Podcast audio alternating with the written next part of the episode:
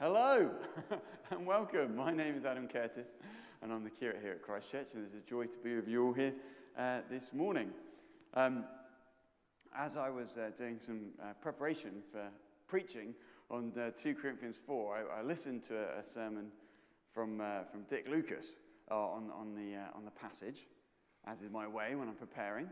And, and, he, and he commented that this, this chapter is far too beautiful to give it justice in a single sermon, and, and we will simply be nibbling at it. Well, in the, same, in the same spirit, I think that is going to be true of this sermon as well. This passage is far too beautiful, and we will simply be peering in. Um, which thankfully means if you want to delve deeper into it, our small groups, fellowship groups, are going through 2 Corinthians as well. So if you're not part of one, I would really encourage you to join one to get more from, uh, from this beautiful book.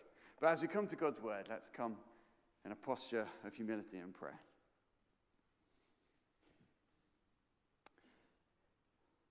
Dearest God, King of kings and Lord of lords, we thank you that your word is the lamp unto our feet and the light unto our path. And we pray, Father God, that you might lead us and you might guide us and your spirit might draw us in and take us to Jesus Christ this day. In his wonderful name. Amen. How easy do you find it living and speaking for Jesus? How easy do you find it telling other people about our Savior and our Maker? Maybe, maybe uh, uh, some people on a scale of 1 to 10, maybe uh, some people are in the 10 zone, and they're like, I find it so easy to live and speak for Jesus, I could give the Apostle Paul some lessons. maybe you find yourself category 10, or maybe you find yourself right over in, in the 1 sort of zone, and it's like, I don't even know where to begin. Or maybe you find yourself sort of just not even on that scale, just peering in and be like, I'm trying to work out about this Jesus guy, let alone speak about him myself. So that scale of one, I'm trying to work it out to 10, I could give Paul some lessons. Where do we put ourselves on that scale? And I imagine in a, in a room like this, actually, it's probably quite a, a variety uh, uh, of answers, but I'm sort of going to guess that there's probably more which feel nervous than feel uber confident. And it is, it is hard to speak about Jesus, isn't it? It's hard to speak about Jesus in our, in our particularly secular age, which sort of feels rams it down your throat that you should just keep religion personal and private. It's hard to speak about Jesus in our intolerant age, when sometimes just acknowledging that you love him and you follow him and you worship him, and they're like, oh, really? You're a Christian? Really? It's hard to worship Jesus in our ignorant age. I'm amazed by simply how little those people in my life who do not know Jesus, how little they know, how little they have heard. It's hard to talk about Jesus. And if you find yourself in that category, of, of I don't even know where to start, that lower end of the category. And you're like, oh, I just find it difficult, Jesus, and I get that. I find it hard sometimes to talk about Jesus. I love Jesus. And, and I actually do enjoy talking about Jesus. I don't find that the idea of talking about him scary, but I still find it hard. I get that. What does God's word have to say to us today on this topic? Well, we land in 2 Corinthians uh, chapter 4. And it, here in 2 Corinthians, uh, which we've been looking at in the last few weeks, uh, we've got a letter written uh, by Paul, the Apostle Paul, to an early church. And in this letter, Paul is really defending uh, himself, his ministry, and he wants to defend this early church from false uh, prophets and false teachers. And in comparison to those false teachers, well, Paul is just that, that beaten up preacher. That's all that Paul is. He's just that beaten up preacher. But in the, in the face of all this opposition, Paul really wants to communicate that he's not losing heart. And then we see that, we see that twice. In that first verse, therefore, since through God's mercy we have this ministry, we do not lose heart. But then again in verse uh, 16, therefore, we do not lose heart. Though outwardly we are wasting away, yet inwardly we are being renewed day by day. Paul wants to get this, this across. He does not lose heart. And why? Well, why, why does he need to emphasize that so strongly? Well, maybe probably because there's actually quite a, a few reasons why Paul probably would lose heart. And maybe some of those are the same reasons that we might lose heart today as we live and speak uh, for Jesus. Why, why is he tempted to lose heart? Well, verse 3 tells us because the gospel is veiled to those, those who are perishing. Actually, those people who we want to communicate the glorious news of Jesus Christ to, they can't even see it. They can't even comprehend it. And why can't they comprehend it? Well, because the God of this age, the devil, is blinding them. The gospel is a glorious light, this news about Jesus Christ, which, which shines onto the face of Jesus Christ. And, and it, is, it is veiled. So it cannot be seen. The God of this age has covered that light so that people cannot see it, people cannot comprehend the face of Christ. It is veiled. But as the uh, chapter goes on, we find more discouragements Paul might have. We, uh, we see um, we see down, uh, I can't even find the verse now. What's gone wrong with me? um, we see from verse 7 to verse uh, 12, sort of a list of discouragements he's given. In verse 8, they're like, they're pressed, hard pressed on every side. It's, well, that's the image of that there. They're running out of space. They're perplexed. That's sort of like the image of them. They're confused. They don't know which way to go. They're being persecuted. They're literally being knocked down for speaking about Jesus Christ. They're being struck down. They're on the floor. And as we continue to read through, we find more reasons why they might be discouraged because actually their, their earthly bodies are wasting away. Paul is, on one level, just simply getting older in days, but secondly, he's taking this, this persecution, there's a toll to it, there's a cost to it. It's heavy on him. And his body's wasting away. And, and actually, if he just focused on these, on these solid things which he can see right in front of him, well, we think about the, the, the Apostle Paul through, through Acts, where we think of riots in Ephesus. We think about this Corinthian church, which has been infiltrated by false teachers. We think about a, a, an early church where there's so much theological just confusion and disagreement, and they're struggling to find unity. If he just focused on, on the physical things in front of him, well, no wonder he'd want to lose heart. No wonder he'd want to lose heart. But why does he not lose heart? Why does he say it twice? Why does he shout it? Why does he not lose heart? Well, firstly, we see in verse 1 to 6 because of God's light. Because of God's light. This is why Paul doesn't lose heart. Because as our Jesus is as, as, as he is like presented, like held forth, as he is spoken about, as he is proclaimed, as all these things occur, God creates. See, the, the God of this age, the devil, he can, he can rob sight.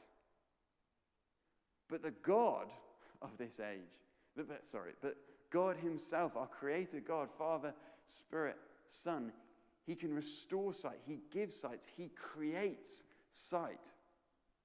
The God who, who, who made the sun, who gives source to its light with nothing but his word and spoke it in, into being. It is this God who, when Jesus is proclaimed, can create a light. So that as we hear of Jesus, we turn to Jesus. And as we turn to Jesus, the veil is gone, the light shines and we can see him and we can see his face. As Jesus is proclaimed, the Holy Spirit moves the veil and God creates light. So the light pours forth and the face of Jesus can be seen. Look down with me at verse 5. For we do not preach ourselves, but Jesus Christ as Lord and ourselves as your servants for Jesus' sake. For God, who said, Let light shine out of darkness, made his light shine in our hearts, to give us the light of the knowledge of the glory of God in the face of Christ.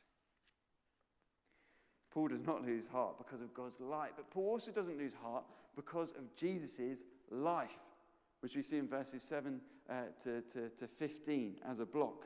But let me read verse 10 to us.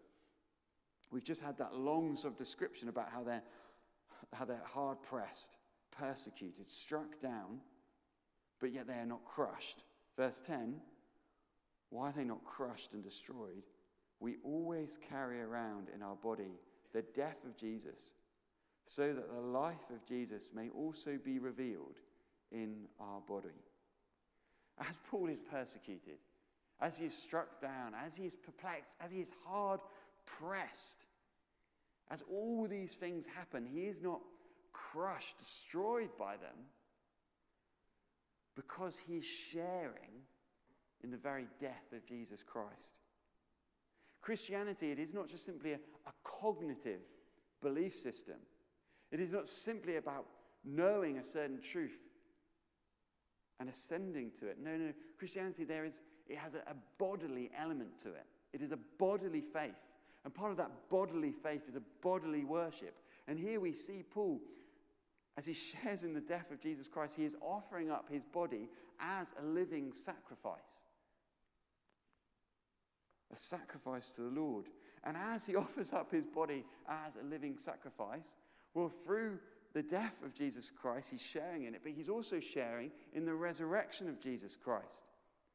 And actually, the life of Jesus as Paul is persecuted, but as he preaches, well, it's being revealed in Paul. In verse 16, it's, it's, it's an inward renewal. In verse 14, well, it speaks of that resurrection future. Let's look down at verse, uh, verse 14 with me. Because we know that the one who raised the Lord Jesus from the dead will also raise us with Jesus and present us with you in his presence. Paul shares in the death of Jesus and his suffering, but he shares in the life of Jesus. Now in that renewal, but later in that resurrection glory when he will stand with his Maker and the Savior of his soul who has defeated death for him. And who else does this benefit? Because Jesus' life, well, it clearly benefits Paul, but who else does it benefit? Look down with me, verse, uh, verse 12. Have a read, shout it out. Who else does it benefit?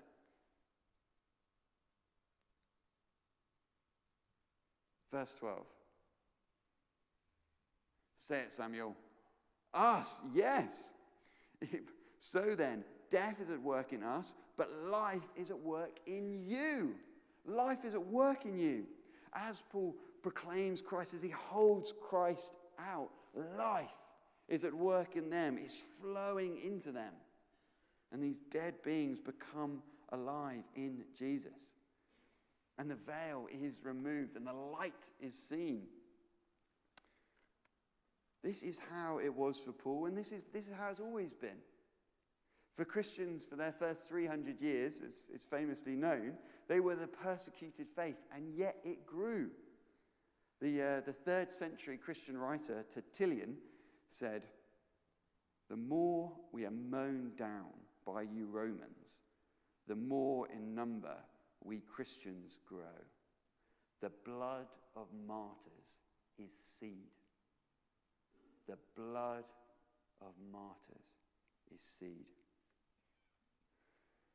And the last reason we're told that Paul does not lose heart, but he is encouraged to keep on going, well, is the eternal glory which verses 16 to the end uh, speak of. Let's just look down at verse 17.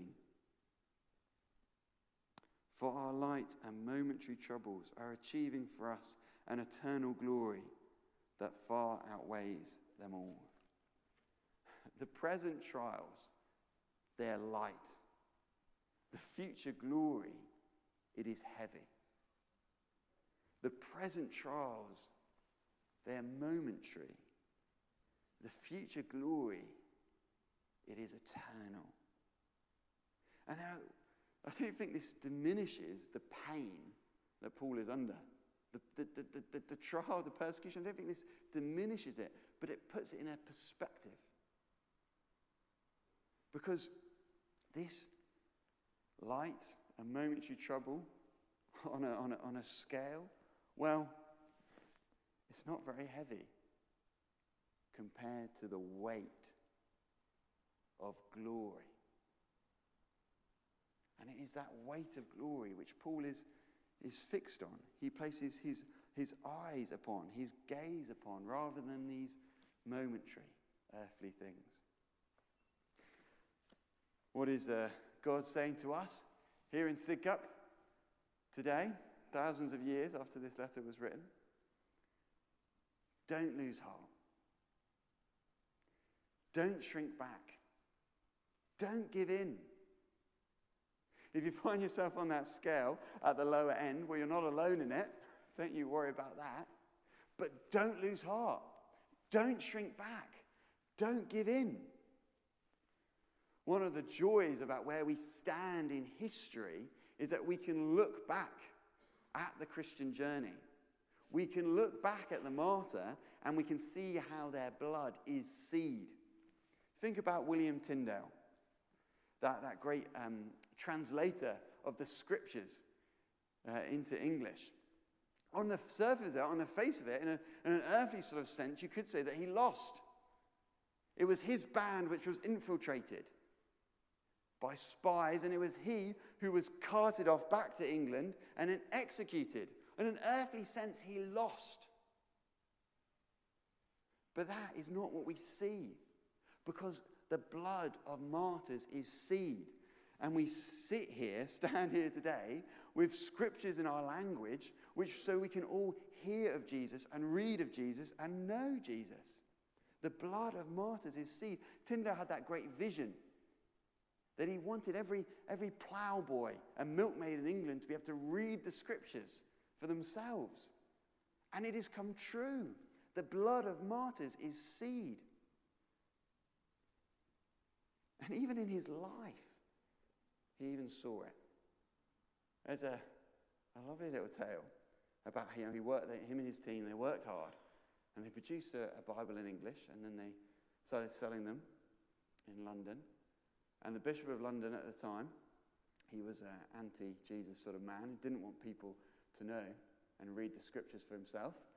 And he, so he decided to buy up all the Bibles to stop anyone else reading them. He bought them up and he destroyed them.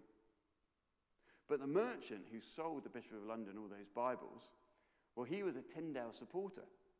And so he took all that money that he got from the Bishop of London and he gave every penny of it to Tyndale. And with that money, Tyndale then was able to print three times as many Bibles.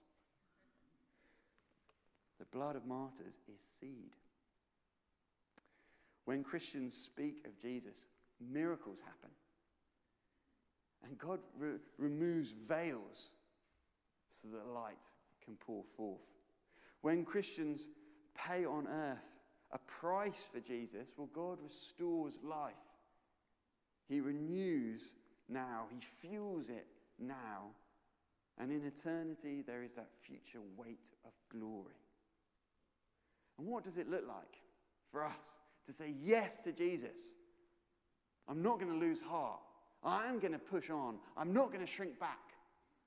What does it look like for us to say yes to Jesus? There's probably lots of things that should be said, but maybe here's just one bit of advice. In that moment when you're at the bottom of the scale and you're feeling, oh, I don't know what to say, I've got no confidence, I'm living in this ignorant, intolerant, secular age, well, my one bit of advice will preach the gospel to yourself. Preach the gospel to yourself. Because you were blind spiritually so. I was blind, spiritually so. And God removed that veil so that we could see.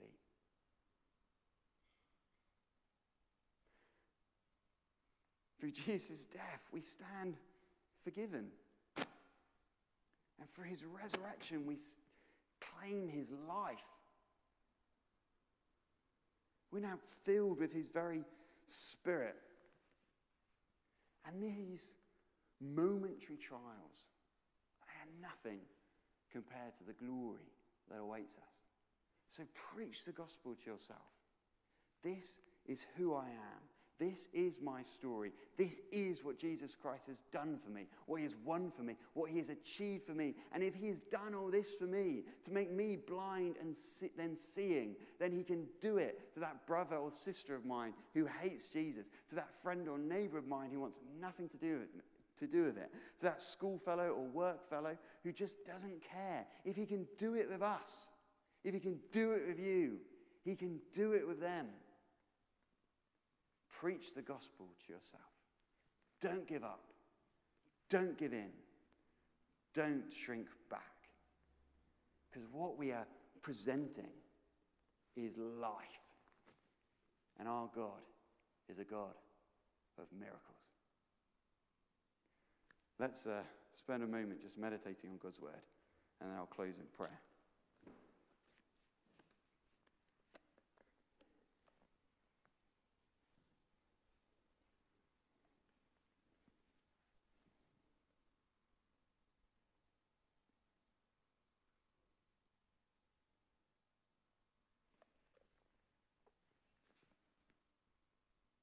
Oh, dearest God. King of kings and Lord of lords, we do thank you for the examples which you have given us in, in Scripture and in Christian history of men and women who have not lost heart, but kept on going, no matter the cost, and that through their blood, a mighty harvest has sprouted forth. Father God, we pray, may we be men and women who do not lose heart, but who strive forwards and onwards knowing that as we speak about Jesus, miracles happen. May we rest in your creative, divine power and sovereignty, knowing that those who we want to know about Jesus are our precious friends and family members, and we long to see them saved. Help us to live for you. Help us to speak of you, no matter the cost. Help us to fix our eyes upon that eternal glory which you are calling us to. And we ask all this in the precious name of Jesus. Amen.